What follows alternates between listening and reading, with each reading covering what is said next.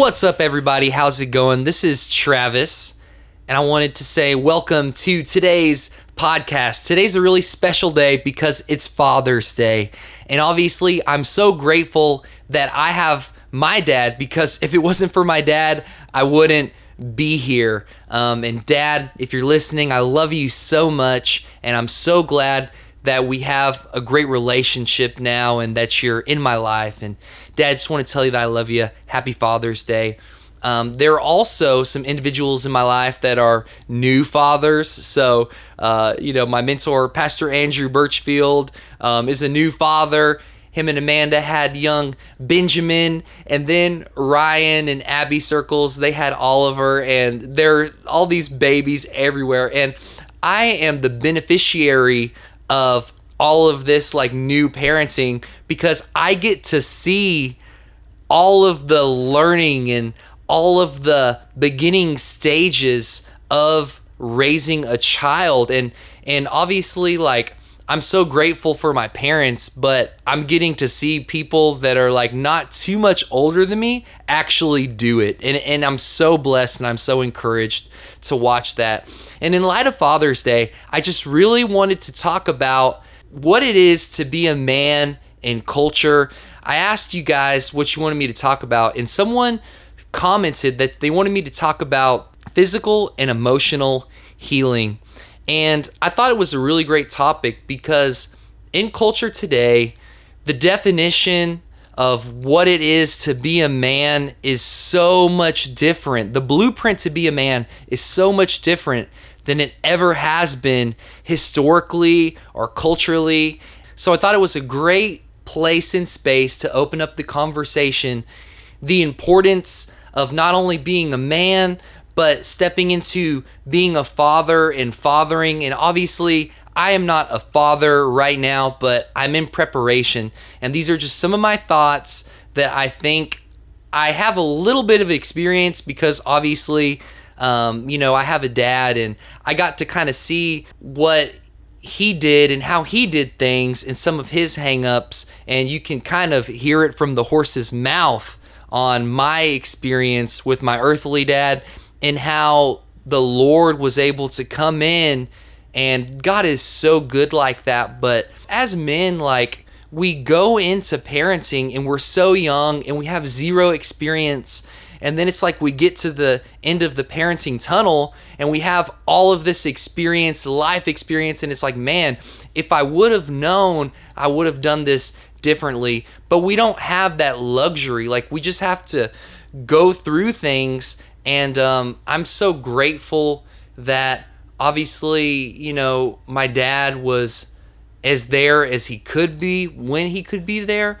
But in the same token, like I recognize that like God did it. Like I can't be mad at my dad if he was something or if he wasn't something because the Lord is so good. He can make up for anything that your earthly dad did or didn't do. So I'm just going to brag on my dad a little bit because my dad is a really cool guy if you've ever met him. My dad is the most generous person that I know. Generous to a fault, I will say. Like, if you're his friend and you're in his life, like, he's a faithful friend. And um, many times, like, he's helped people out and you know honestly got taken advantage of but just because he just loves to help and he wants to be that type of person that is reaching out and helping people. And my dad is also like very animated. So when he's talking you know and when you're in the room with him you're getting the best part of him. Like there's no doubt in your mind like you know and i am definitely my father's son and I'm the same way. When you're with me, you're getting the best part of me, keeping it fun, keeping things upbeat. Um, and I'm so grateful that I kind of got to see that in him. And in so many ways, like obviously growing up, my dad was in an interesting situation because he was so generous, because he was so driven, he was so motivated. He would always be with friends or helping people out or starting up a business or working. A very productive man, but I didn't see him a whole lot because he was so selfless. And I'm grateful for the opportunities that he could be there. Um, but I would have liked for him to be there more. And one thing led to another, and my dad ended up getting into a little bit of trouble because of different associations um, that were in his life. And so at the age of 15, I wasn't able to see my dad. And it was it's a very frustrating age being like, you know, 15 years old and you're trying to figure out what it is to be a man. You know, middle school is already awkward enough because so much of it being young, you're so insecure, you don't know who you are. So the way that you prove that you're the dominant male is by putting other people down and I, I just knew that that wasn't the way that I wanted to live. That isn't how I wanted to do life. Like I realized early on that I was the type of person who wanted to build people.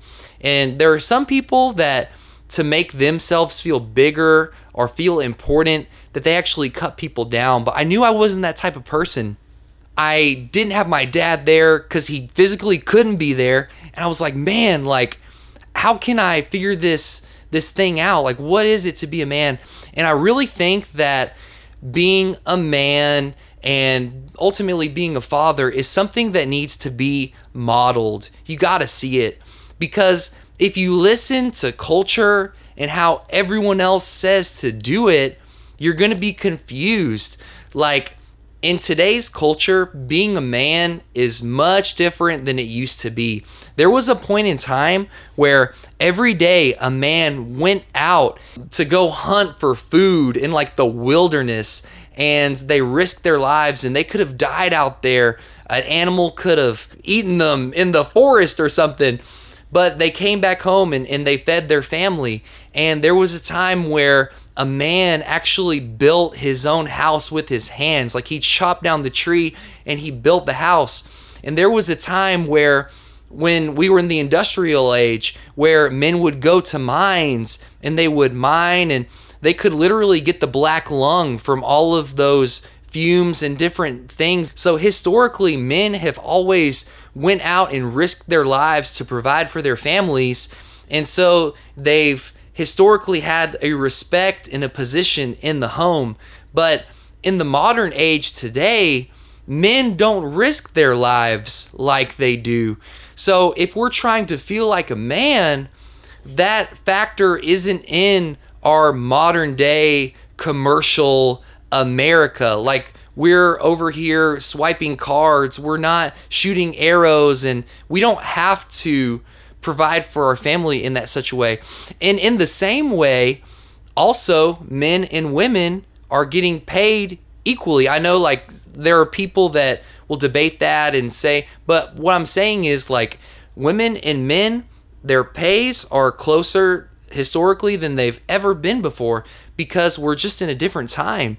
So if you're trying to feel like a man because you put food on the table and you built the house it it isn't you that put the food on the table. You and your wife have a dual income and you both put food on the table. And this isn't your house because your wife's name is on the mortgage. So those things that we used to take pride in and make us feel like men they're not valid anymore. Like the same things that made us men don't make us men. And true masculinity actually comes from inside of you. Pastor Tommy, my pastor, says, Put the word in you when you don't need it, and it will be there for you when you do need it. Why? Because when you put the word on the inside of you, it changes the way that you view and interact with life. Your worldview will change. With that, the masculinity and the validation that comes from outside and and all of these things that used to make us feel like men it isn't there. So we have to go to the word of god. And we have to see men living this out men of character fathers being examples and teaching young boys how to be men. And parents and stuff they came in to parenting not knowing a whole lot and they made a lot of mistakes. And it's easy to get mad at your parents for things that they did do or things that they didn't do. But something that I found is that you have to let them off the hook because God is so good. God is so good like that.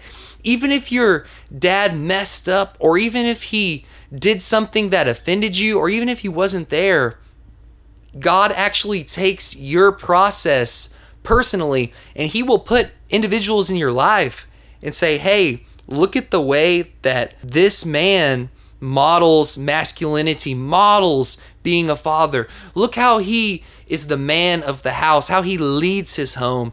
And I'm so grateful that I've got to see different individuals lead their homes because, you know, it's just something that like I didn't really get a whole whole lot because by the time I was really soaking it all in, my dad wasn't in a position to be there. And I have to give a shout out to my mom because literally like you guys, my mom is my mom is the best mom. And she was there and she was the one taking me to church and she was the one that was pushing me to make good friends and interact with good individuals and get the wrong people out of my life. My mom chased girls and different people out of my life because she knew that those weren't the people that I needed to associate with because they didn't have the same values as me. And I'm so grateful for all of the different men who have modeled what it is to be a man, who have modeled what being a father is. And because of that, I can truly benefit. I remember there was a book um, when I was growing up that really helped me figure things out. It's called Wild at Heart by John Eldredge. And, and this was a book that was so pivotal at this time in my life because growing up, like you have insecurities and you're trying to figure out who you are. And I just remember I was reading that book like I was the Bible. And um, I would be reading through the pages and there'd be tears on the book because there were so many hurts that I didn't realize that were there. And there were so many things like in my subconscious that affected the decisions that I made and affected the way I interacted with people. And it made me insecure and it made me shy and I wasn't confident.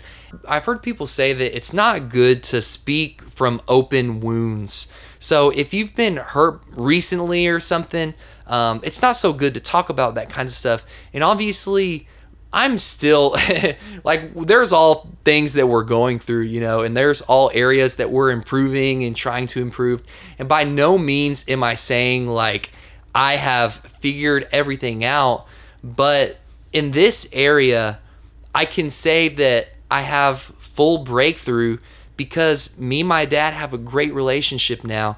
I had to make a conscious decision to say, hey, dad, like, I forgive you and I want to have a relationship with you because really, like, you can't get mad about the past if you want to have a relationship with somebody. Like, if you actually want to make it work, um, you got to move on.